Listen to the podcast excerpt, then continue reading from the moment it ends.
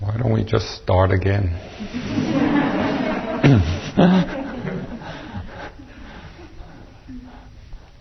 it's really quite sad in its own way. so.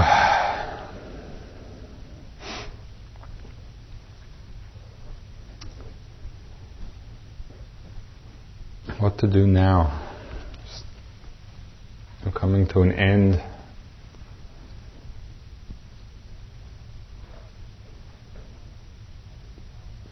Probably now more than at many times during the retreat, you probably have a sense of just how precious and special yogi land is.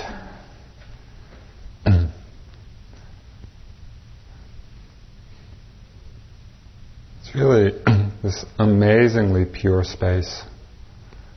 Pure in the sense of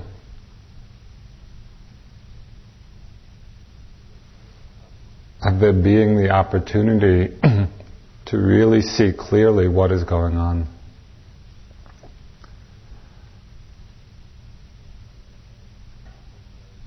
And it's so very rare in our lives to have this space of clarity in a space of purity.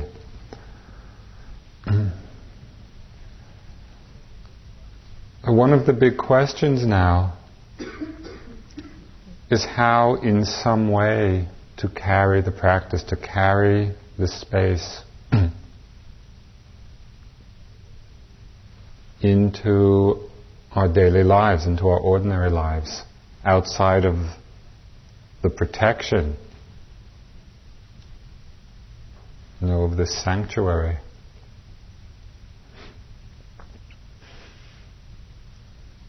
I think what's extremely important in the short term is to have an understanding, as you've probably gleaned some this week, that there is a whole process of transition. And that in this process of transition, there are a lot of ups and downs of many different kinds. The transition doesn't happen only during this week, it, it will happen in the weeks and even months after you leave. There's ups and downs of moods. You know, there'll be a kind of excitement when you leave and go out and you know, faced with all the stimulation of the world. And there can also be a real crashing. Sometimes people get very depressed after some time being back in the world. You know, and sometimes there's feelings of tremendous closeness with people and oneness with people, and sometimes feelings of real separation and alienation. And feeling that people are not really connecting with what you've just been through. What's very helpful is to know that these swings and these changes are a very natural part of the transition. They happen to almost everybody. And so if you can see them in context, then it's possible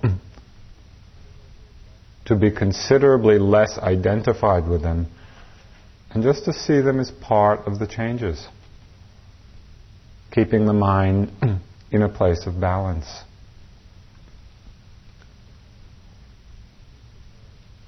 Be prepared, you know, just for this to happen. And if you are, and if you can keep that equanimity, it won't be a problem.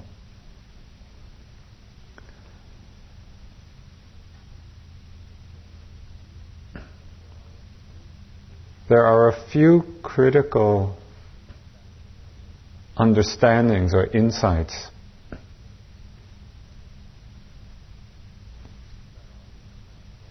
that are essential to reflect upon and to investigate if you want to successfully integrate the practice into your life.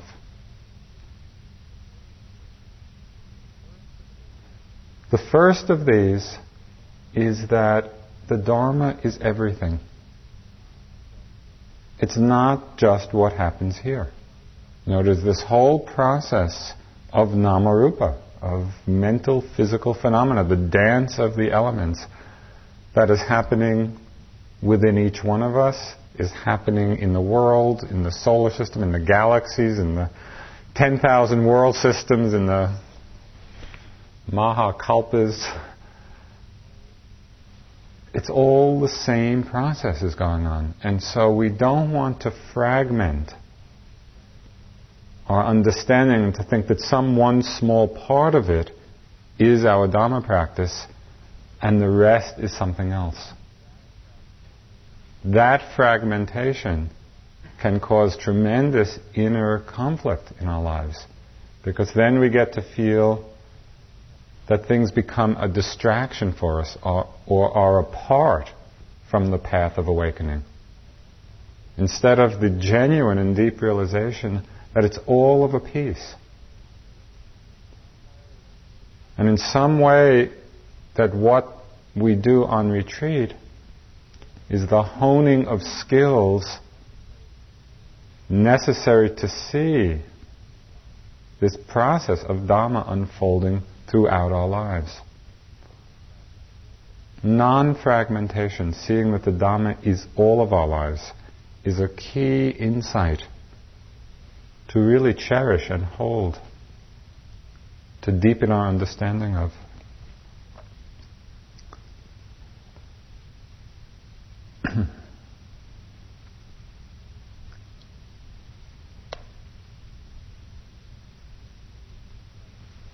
Key insight number two.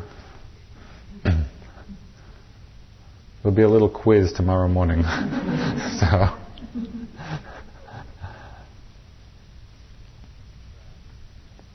Is that the same effort which is required on retreat is required outside of retreat. And I think this is one of the easiest things to forget. Now, somehow we can get to that place of understanding that yes, we're on retreat and we really have to make a good effort to develop these factors of mind. And that somehow we have a belief or a hope or something that, well, I've done all this work and now it should just follow me. It doesn't work like that. In some sense, what we've been doing is learning how to make right effort so that that right effort can be made outside of retreat as well. The Buddha, among all his other telling statements,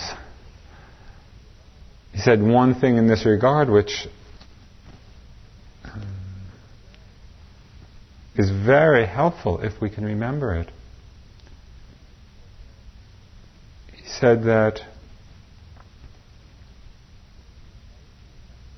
when we make the effort in Dhamma practice, wisdom grows. And when we don't make the effort, wisdom diminishes. So it's not that wisdom is something which you know we can get and hold and is there like everything else. It is a process. We practice and it grows. We don't practice, practice in the larger sense, and it diminishes. So, this understanding that the same effort that we make here is needed on the outside is essential if we don't want the wisdom that has been developing to wane.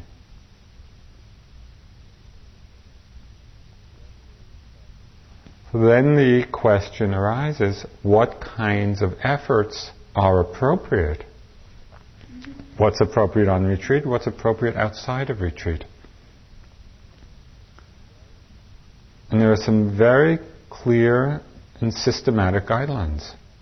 to what kinds of effort we need to make to integrate this into our lives. The Buddha talked of the whole path of Dharma practice as being the development of three domains of training, three kinds of training. The first of them is the training in sila, the training in virtue.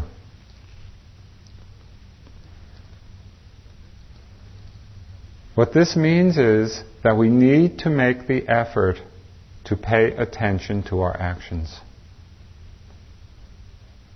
We need to make the effort to really observe what is happening in the myriad of actions that we perform during the day.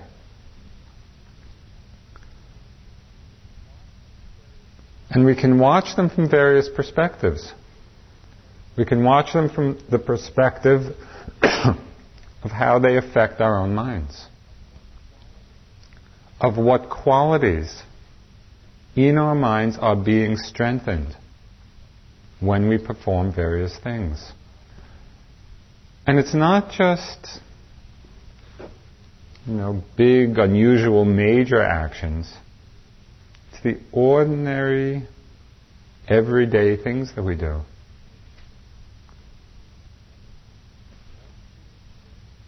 What's being strengthened in the kind of speech we use? It's an action, it's a powerful action. The Buddha talked a lot about the power of speech. Are we observing? Are we watching? What is the quality? What's the effect in our minds when we use various kinds of speech? When you leave here, you know, here things have been quite regulated. What kind of actions around food, around eating? You, you go home and you'll be living in your daily um, surroundings. Food's very available. What's the relationship to it? How often, you know, are we taking food? What purpose is it serving? What's happening in our minds with respect to it? You've probably had more than just a glimpse of how strong the conditioning is in the mind around food. Something, there's something powerful happening in those actions. Just to observe, just to really watch and see what's happening in the mind.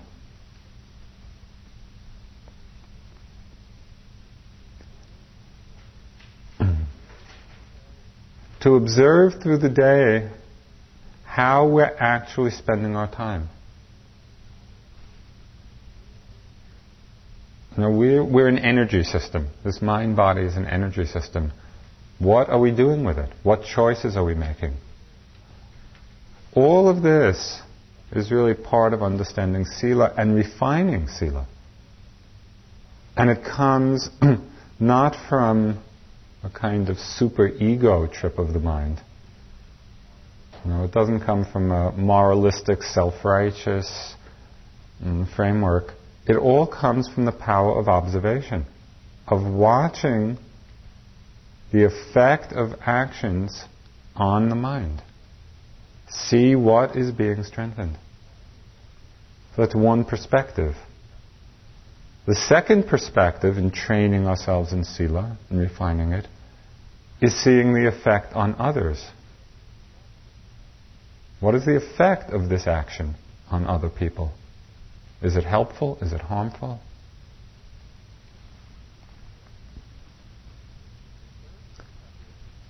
And the third perspective, which really combines the first two, is understanding actions in terms of the long range karmic consequences.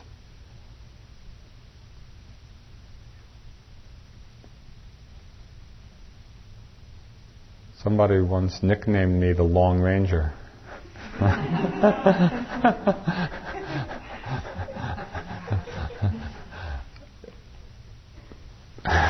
it's just so important to see things in a larger context. You know, what kind of seeds are we planting? And what kind of fruits will come from those seeds? And do we want those fruits? Because it doesn't make sense to be planting the seeds for fruits that we don't want. So this takes attention. This takes not a heavy attention. It's not kind of going through life, you know, with a grimness. It's really the, it's a quality of interest, the sense that we are fashioning our lives. This life and perhaps many lives. We're creating it. Can we be creative? Can we really bring that quality?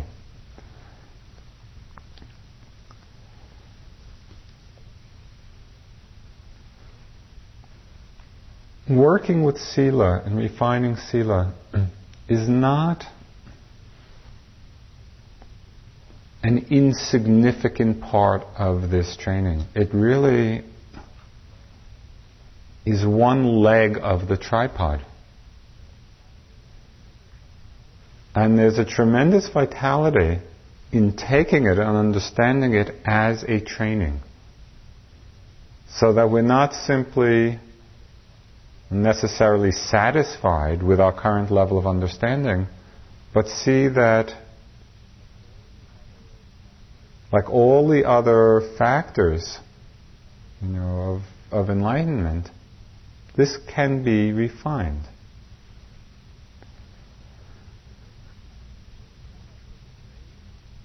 One of the great gifts of this refinement of Sila, out of, out of many blessings that it actually bestows upon us in our lives, is the gift of non remorse.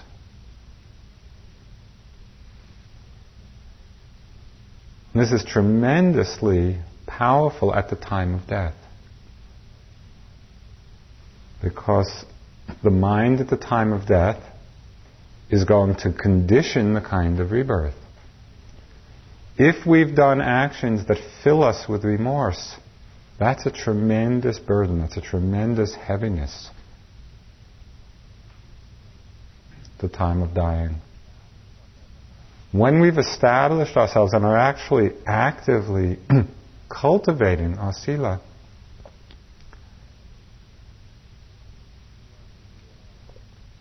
we are, we are truly enlightening the mind. We are lightening it from this darkness of remorse. And it doesn't mean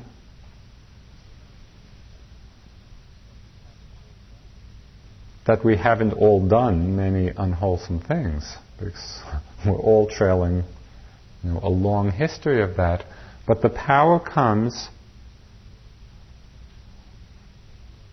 from the moment that we are committed, from the moment that we have established ourselves in Sila, and, and the real interest in training ourselves in it. It's from that moment that it gives us this tremendous strength, tremendous lightness of mind.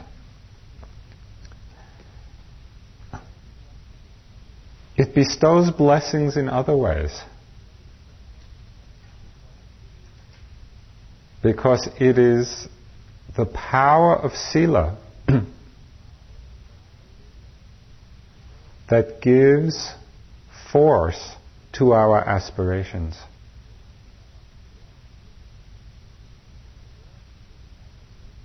Now, we all have different aspirations in our lives, and for some they come easily, and for some they come with great difficulty. Over lifetimes, you know, it's the accumulation of this parami of non-harming, non-harming ourselves, non-harming of others, which creates the ease of aspirations being fulfilled. And so it's this great lubrication in life. Sometimes, I don't know whether you've experienced it here or not, but sometimes this becomes so noticeable on retreat when, when the sila is really being kept very purely. Many times in my practice, in the middle of retreat, I would just have this very strong wish for something. And it would just, you know, the same day, the next day, all of a sudden it would appear. And this, this happens not once, but many, many times to many, many people. You know, because there's a power in it.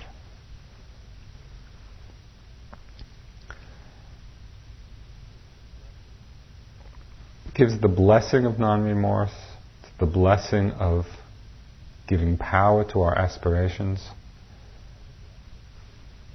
There's one more blessing which, in some way, is more intangible. Perhaps the deepest. And that is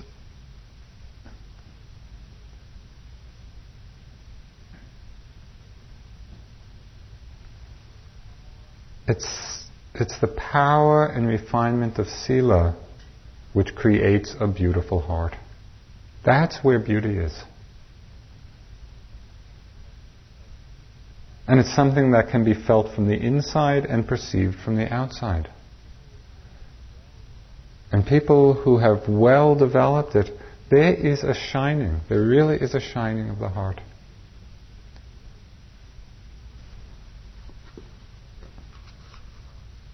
I'd like to read one poem which I think is at least tangentially related to this. It's by uh, Galway Kinnell. I don't know if Michelle has read any of his poems. He's a wonderful poet. The name of this poem is St. Francis and the Sow.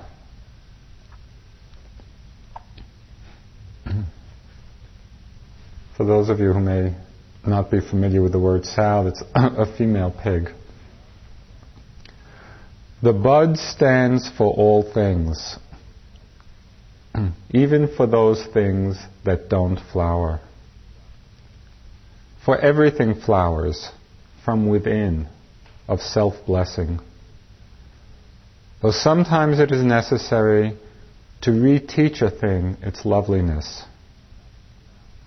to put a hand on its brow of the flower and retell it in words and in touch, it is lovely, until it flowers again from within of self blessing.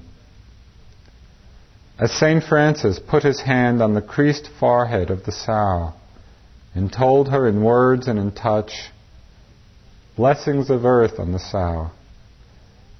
The sow began remembering all down her thick length, from the earthen snout all the way through the fodder and slops to the spiritual curl of the tail. from the hard spininess spiked out from the spine down through the great broken heart, to the blue milken dreaminess, spurting and shuddering from the fourteen teats into the fourteen mouths, sucking and blowing beneath them. The long, perfect loveliness of Sow.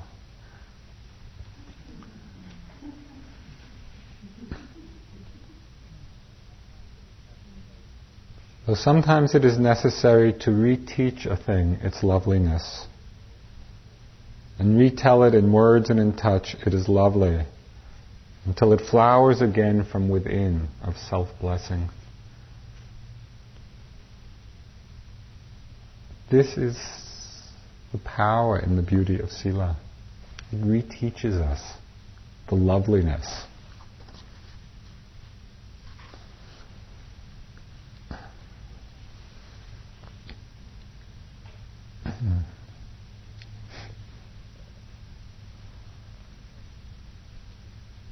Pay attention to different kinds of actions. You know, you can use the framework of the five precepts. This is kind of general categories to look at in our lives. Of not killing and not stealing and not committing sexual misconduct. And not using false speech and not taking intoxicants which cloud the mind. But it's really everything. It's really paying attention to all of our actions.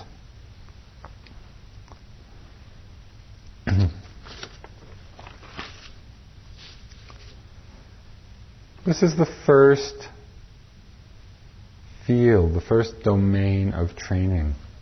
And we can do this. And in some sense, our lives outside of retreat gives us more opportunity to really look at this and work with this and train ourselves. Second field of training is samadhi. Samadhi in this context means three factors of mind.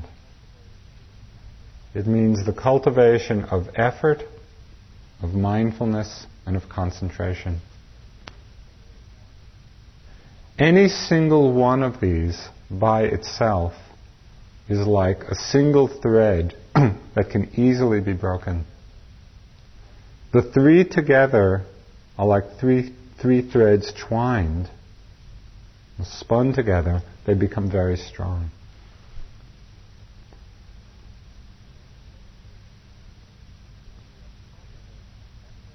When we are cultivating effort and mindfulness and concentration, these factors perform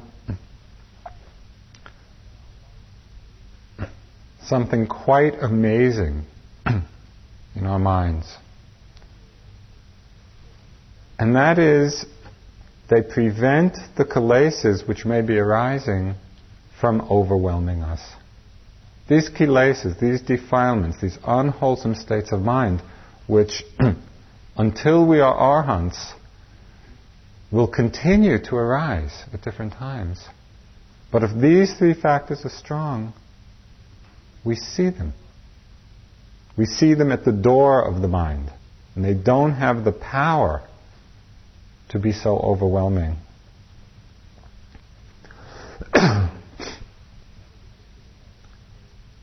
About a week or two ago, when I gave the talk on the nature of the mind and how the kilesas are not intrinsic to the mind but come to visit, but actually deceive us into thinking they live there. One of the yogis came to an interview the next day, told me a little story of his being at his mother's home in California. I guess it's quite a you know, quite a, a nice home, and it had one of these automatic gates. He was home alone, and he heard the buzzer, so he just assumed it was somebody who you know, belonged. Uh, so he opened the gate. He went outside to meet this person, and he took one look at this person, and this kind of this person had the glint of madness in his eyes. And so this, the yogi said, uh, "What do you want?" And in this kind of you know, crazed way, this person said, "Well, I live here." and this yogi said, "Just for a split second. And he wondered, well, maybe he does. this is really what happens with the kilesas. You know, they arise, they ring the bell, they come on in, and often more than for a split second, we believe that they actually live here. When effort and mindfulness, just that observing power and concentration, that steadiness of mind, when we're practicing these and they're strong, we're not taken in. We see them arising, they come and go. What this does for us in our lives is transform the quality of how we're how we're living. Because the mind itself is by nature pure, is by nature peaceful. So as the kilesas don't have so much opportunity to overwhelm the mind, they'll still come. But when we're in the relationship to them of these three factors, we start living in a much more peaceful way. Start living in a much more tranquil way.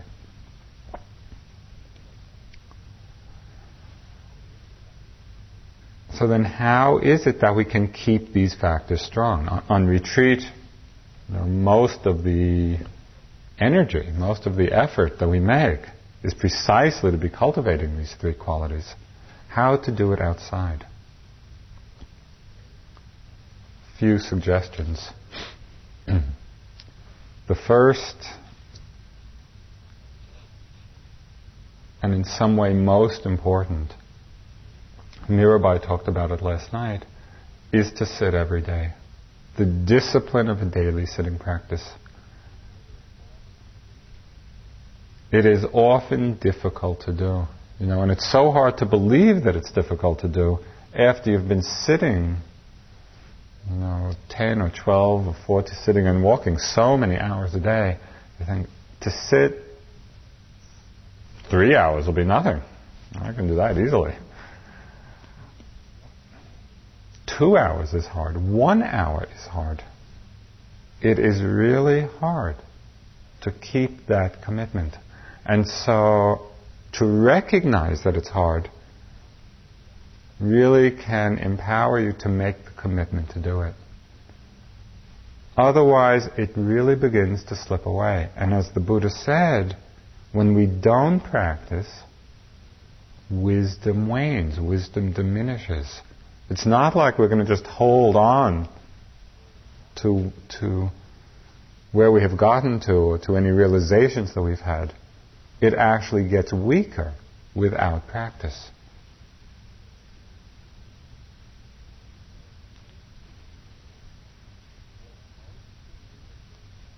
What most diminishes the resolve to practice is the mind which starts judging the quality of the sittings.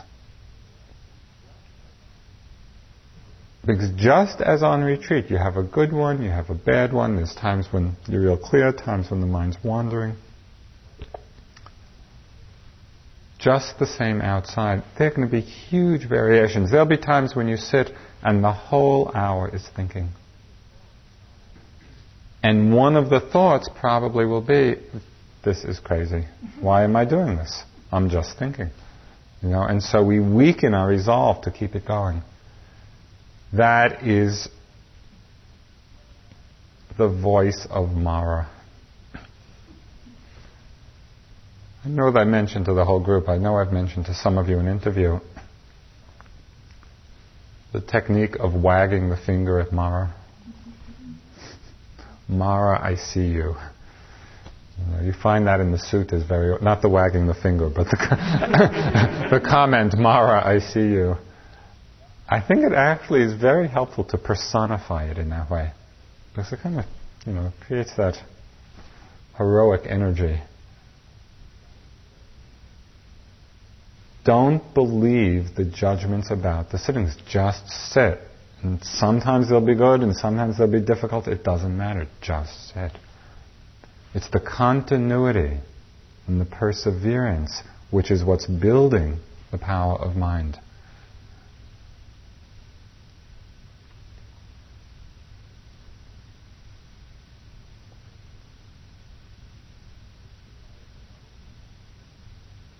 Sit as much as you can. If you can do three hours a day, that's great. Probably most of you, that's a little unrealistic. Try and sit in the morning and evening. At the bare minimum, survival level, sit at least once a day. The second way of strengthening these three factors, the samadhi group of effort, mindfulness, and concentration, and it is found over and over again in the suttas. Now, it's a lot of what you have been practicing is the cultivation of mindfulness of the body. Stay in your body. Make the effort to pay attention to the simple movements, to the different postures. It doesn't have to be super refined or microscopic in detail. Make the effort to be mindful. The concentration will come from that. Notice the difference, and this is something that's very clear and noticeable as we're moving about. Notice the difference between when you're in your body and feeling it and when you're rushing to get someplace or rushing to do something. The sense of rushing is a clear signal that we're not being mindful of the body, that we're ahead of ourselves, that our mind is anticipating something. We're not back, we're not settled in. It doesn't have to do with speed. You can be moving fast or slow and either rushing or not rushing.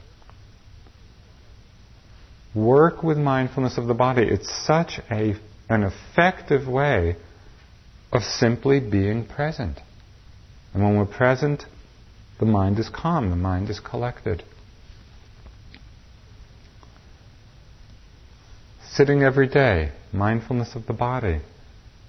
A very beautiful way of strengthening these three factors of effort, mindfulness, and concentration is listening to sounds. It's very spacious. When we open up, we just listen. And it can be the sounds of nature. we're just sitting quietly, just listening to the loud ones and to the subtle ones. And it's not limited to the sounds of nature. It can be the sounds of New York City. It's its own nature. Right? And it can be loud and clanging and gunshots and you know, all the things, all the sounds that one hears. One of the places I found it extremely helpful to pay attention to sound is traveling on planes and buses and you know when you leave here and you start traveling especially if you're on a plane or a bus or a train just sometimes sit and see how much of experience is really sound and how if we're not mindful of it there is quite a tension created in keeping it out. Because, because often it's unpleasant, it's an unpleasant sound. And I've seen this so often in myself. It's like trying to block it out. And a kind of contraction from doing that. And the difference when there's just a settling back and an opening up, feeling the vibration of those sounds. I mean, you feel it in the body. It's an easy way and a spacious way to again be cultivating this samadhi group. Working with sounds.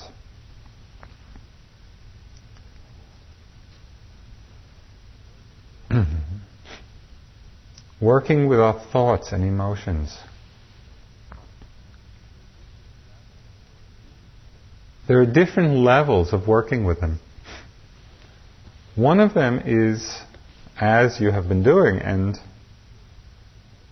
the need to keep doing it, not to stop when you leave retreat, is to really become familiar with the tapes. What are the tapes that keep on playing, that so condition our perception of things? Because when we're lost in the tapes of the mind, and when we're lost in these stories, we are not with what's actually happening. We're with our own created concepts. We're seeing everything through the filter of our own particular uh, concepts. And so, can we watch? Can we observe in interaction with people? You know, whether it's family or intimate relationships or work or whatever. What's going on in the mind? Are we paying attention to it or are we just kind of blindly sleepwalking through it all? So, one level is just to recognize you know, there's this tape or this tape. Another level, which I find just so interesting, is in the middle of all of it to just be asking the question what is this phenomenon? What is a thought? What is an emotion?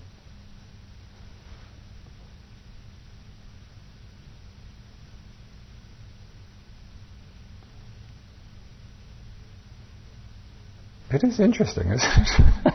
I mean, you've had three months just to, to be sitting and watching, and it's just, just this phenomena.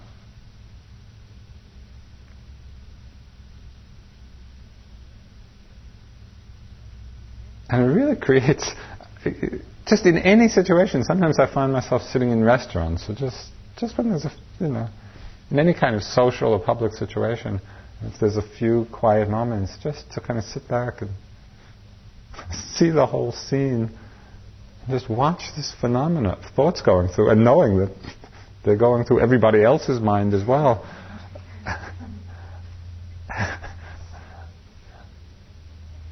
It's all quite bizarre. I mean, it really is. And what is so bizarre is that we believe it all.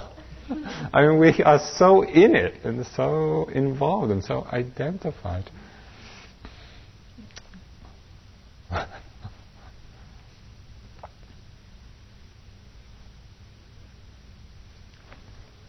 it really becomes this wonderful place of just watching, just observing, so that we're not so caught, so that we're awake rather than asleep.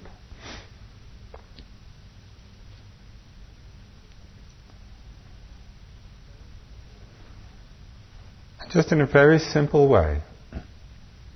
You know, there's sitting every day, there's mindfulness of the body, there's listening to sounds, there's working with thoughts and emotions.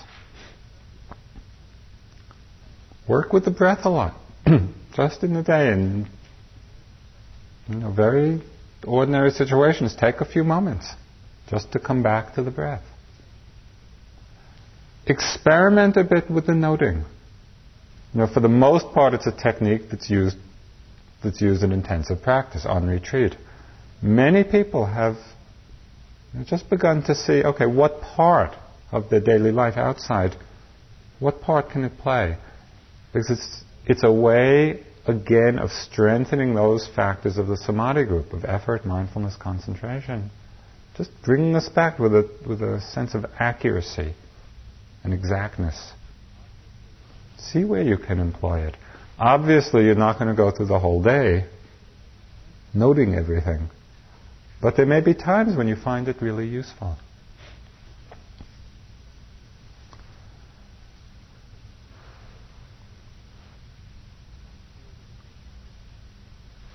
One field of training is sila.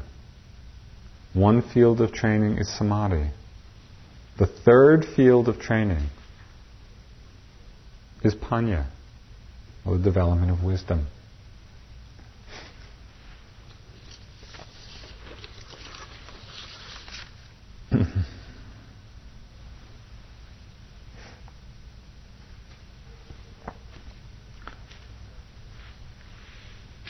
One of the places that is most fruitful for the developing and deepening of wisdom, and the one which we most often don't use,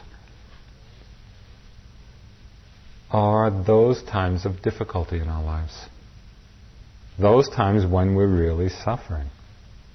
You know, when we're caught up in some way and we're having a difficult time. That can be so fruitful for us. If we have enough mindfulness, enough remembering to actually use it rather than simply be drowning in it or wallowing in it or blaming conditions or other people for our suffering. If we can remember to turn our attention inward, to investigate what is the cause of this suffering? Where is the attachment? Where is the fear? Where am I getting caught? Where is the identification? Because ultimately the suffering is happening because of some relationship in our own minds.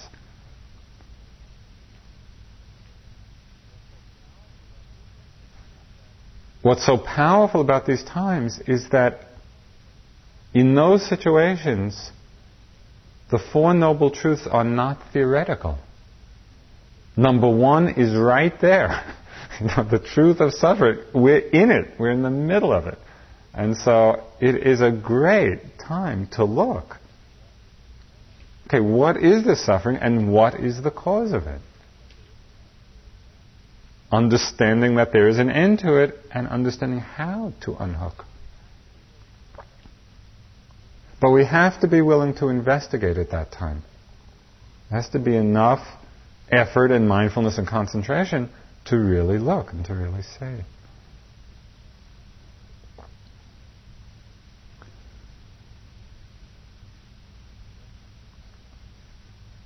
I'm going to suggest something now which uh, I've had some controversy about with my colleagues. But I have found quite useful.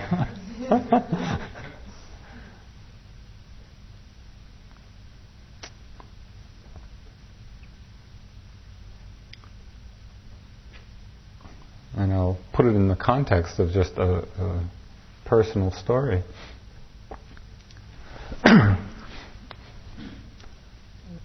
As one of my relationships was breaking up, not from my own wishes, it was quite painful, you know, and there was a lot of suffering. But it was clearly happening. She was leaving. and I just saw very clearly at that time there was a divergence. Sort of like the Robert Frost poem two roads in the woods. One road was I could keep on wanting and suffer because it wasn't happening. Or I could choose not to want and not suffer. And just as I saw those two roads, it inspired me just to see if I could find that place of choice. To see, okay, where is, where in the mind is that place of choice, that opportunity of choice? And in that particular situation, I was really able to find it and just say, I don't have to want. I can choose not to want. Now, the little controversy that goes on is some of my colleagues feel that this is not so much a moment of choice, but a process that one goes through. My sense is we probably, hmm, they're probably both right there may be a process in coming to that place of choice, but knowing that it's there can hasten the process. Knowing that at some place in the mind we are choosing to be attached. We are choosing to want. And it may be very difficult to get to. And many times we may not be able to see it. You know, and it will just be a process gradually of letting go. But I put it out just from my experience of seeing that, at least if we know that it's there, it might inspire a kind of looking or investigation. Maybe we're actually able to choose ways that don't bring us suffering.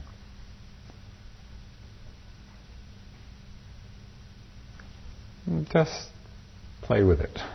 You know, just experiment with that in your own experience.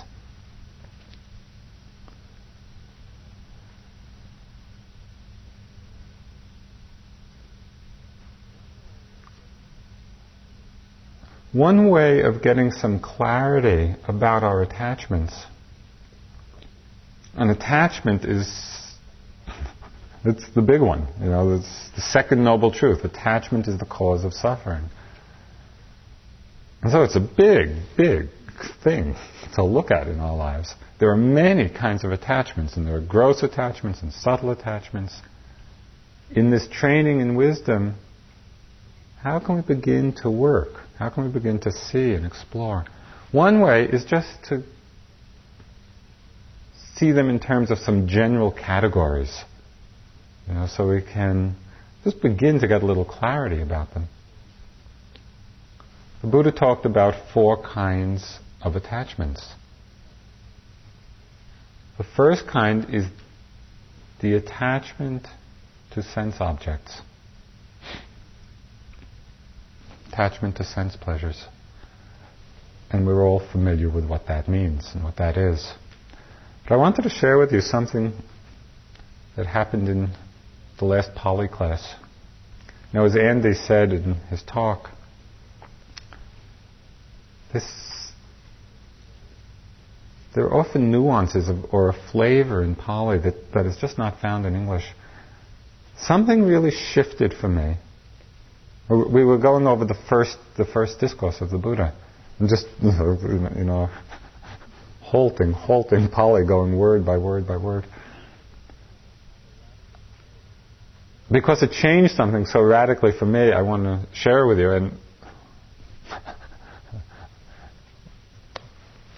maybe you'll find it meaningful, maybe not. I'd always read about this attachment to sense pleasures or sense objects and understood it in a particular way. And so, you know, I would just be observing my relationship to different pleasurable experiences, sense experiences, sort of measuring, you know, the degree of attachment. And there's not much attachment there, you know, so I just go for it. Uh, and I think in a genuine way, there wasn't a lot of attachment, and if it didn't happen or, you know, it left, it didn't create much ripple in the mind. But in going over the Pali, what it said in the Pali was not attachment to sense pleasures. What it said was attachment to or delight in the happiness of sense pleasures. And somehow that reframed the whole experience for me. Because what I saw was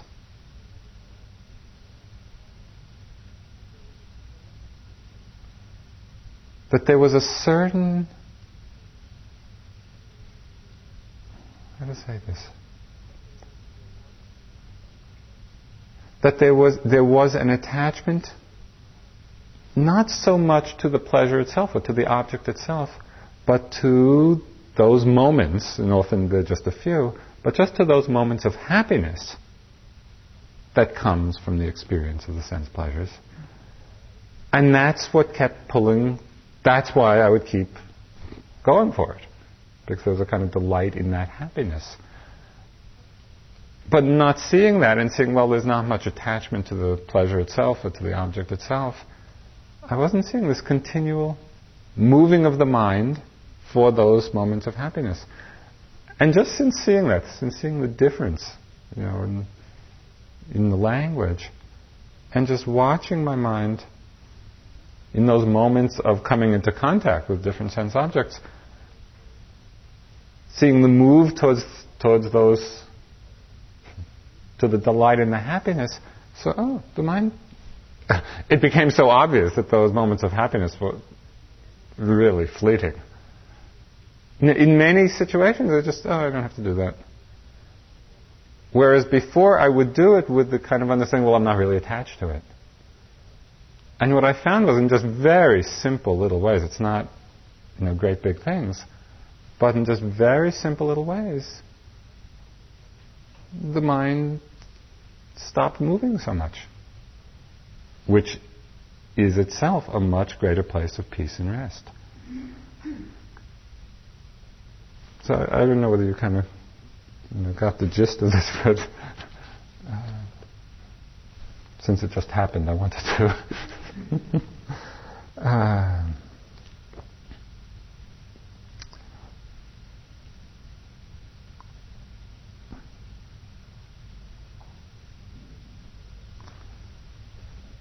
Okay, so just to take a look at you know, that domain of attachment. The second domain of attachment, which is just critical for us to look at in our lives, is our attachment to opinions. Because we have opinions about everything. We have opinions about ourselves, about other people, about politics, about society, about everything. I mean, and it's our attachment to them which creates conflict. It's not the opinions itself. I mean, we, we will have opinions and perspectives. But to the degree that we are so caught and attached to them, we're going to be in conflict with somebody who has a different opinion. And it is inevitable that people will have different opinions about things. We're all conditioned in different ways. We're looking at things from different angles. We have different sensibilities and different sensitivities. So much of our interpersonal conflicts happen because of attachment to opinions. Uh, the Buddha just, he really highlighted this one. And I think it's a very fruitful place for us to look at and, um, and observe.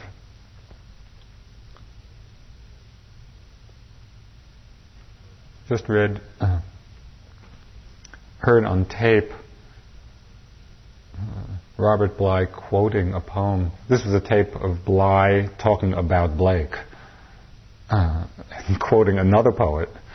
Uh, about people communicating with one another. It's a great little poem. If you want to talk, you know, communicate with someone. If you want to talk, first ask a question, then listen. That's all. If you want to talk, first ask a question, then listen. Because that's what opens up the other person's viewpoint, the other person's perspective. Then we can really talk. So just begin to work with seeing the attachment to opinions.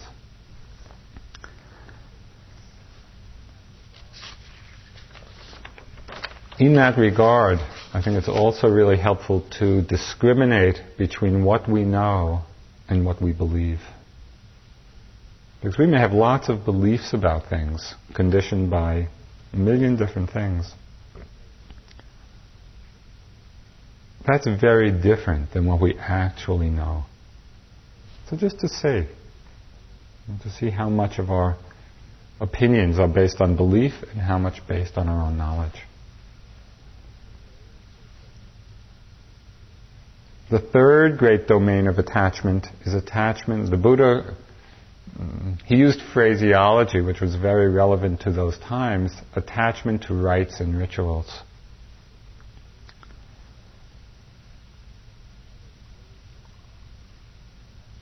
Even though those words may not connect with us so much, I think they have a deep meaning in two ways.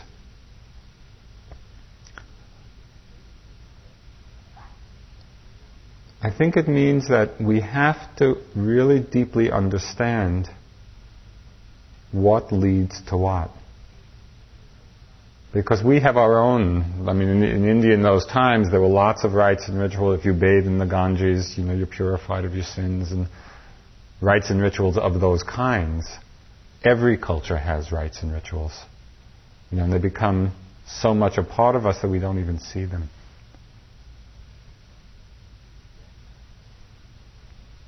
just to see what actions are leading to what results.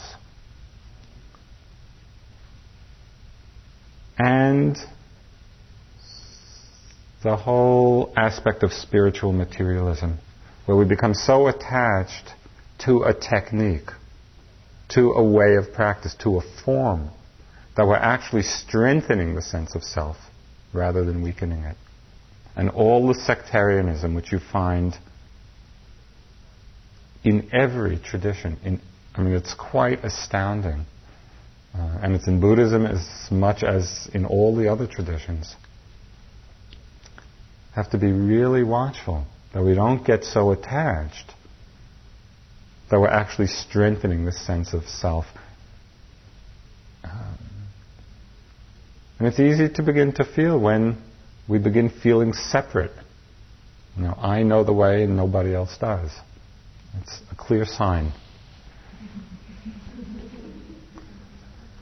Okay, and last, there's attachment to the happiness of sense pleasures. There's attachment to opinions, attachment to rites and rituals, or the spiritual materialism. And the last of the attachments is attachment to this idea or concept of self. We've talked a lot about it over these three months. What I would suggest in terms of working with this in one's life is to pay attention through the day. You're going through the day, and things are going along nice and smoothly and flowing, and then something happens, and there's a it's like there's, there's a contraction around something, and all of a sudden there's this strong sense of I. It can be around an emotion, around a thought, around a reaction, around a sensation. Oh, I want this to continue. That's an I. Oh, I hate this.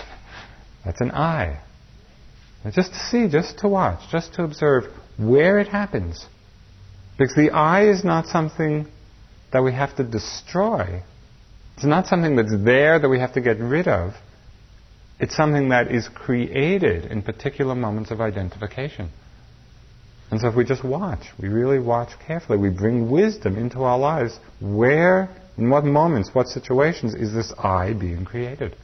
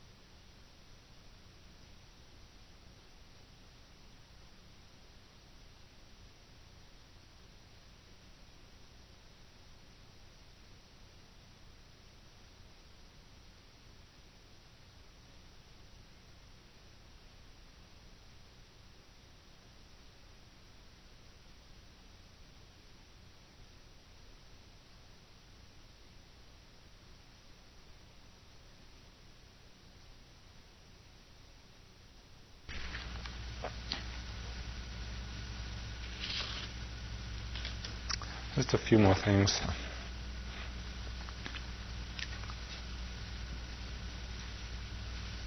All of this has to do with this cultivation of this third domain of training, which is the domain of wisdom.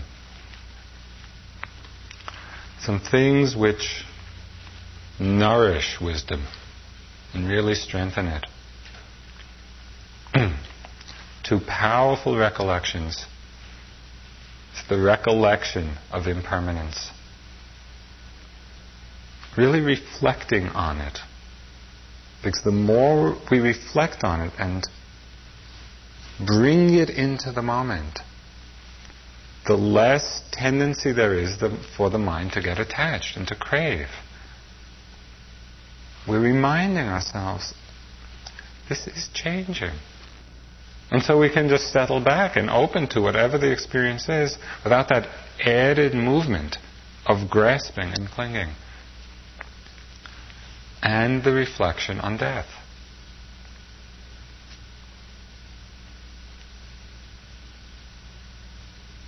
One of the 40 meditation subjects, the classical objects of meditation in the Buddhist tradition, meditation on death, reflection on death that really puts what we're doing in a perspective.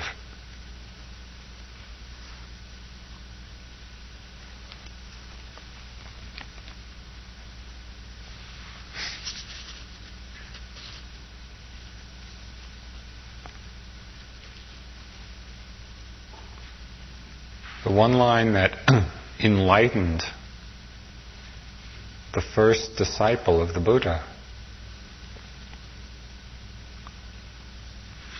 Everything that has the nature to arise also has the nature to pass away. It's so simple. Somehow can we can we really get it? That whatever it is has the nature to arise. If it does, if it has the nature to arise, it will also have the nature to pass. And so then what's a proper relationship to it? We really begin to see very deeply for ourselves what is of the deepest value, what is the highest value. What are we doing with our lives?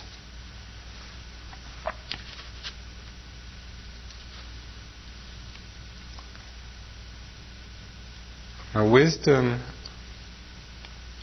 is this investigative power of just seeing what is true, seeing how things are working. The nature of wisdom in the mind, the nature of this factor, is light.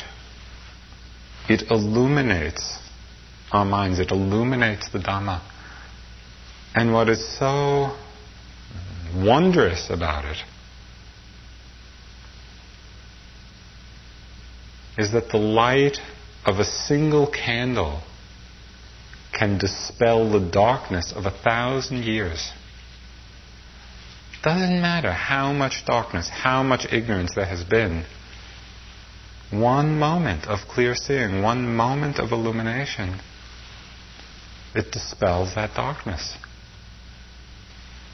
So if we can have one moment after the other of this light of wisdom, we really come to a profound living of the Dhamma, not simply practicing it.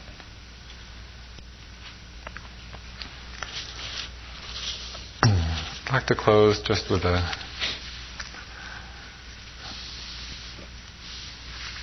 short teaching from Ajahn Chah. In ending, I wish that you continue your journeys and practice with much wisdom. Use the wisdom that you have already developed to persevere in practice. This can become the ground for your growth, for the deepening of yet greater understanding and love. Understand that you can deepen your practice in many ways. Don't be lazy. If you find yourself lazy, then work to strengthen those qualities which overcome it. Don't be fearful or timid. If you are timid in practice, then work with your mind so that you can overcome that. With the proper effort and with time, understanding will unfold by itself. But in all cases, use your own natural wisdom. You come to where you have no more questions, to that place of silence to the place in which there is oneness with the Buddha, with the Dhamma, with the universe. And only you can do that. So do it already. From now on, it's up to you.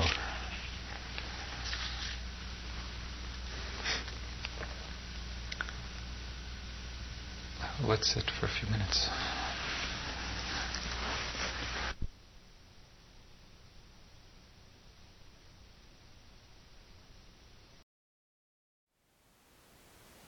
Thank you for listening. To learn how you can support the teachers and Dharma Seed, please visit dharmaseed.org slash donate.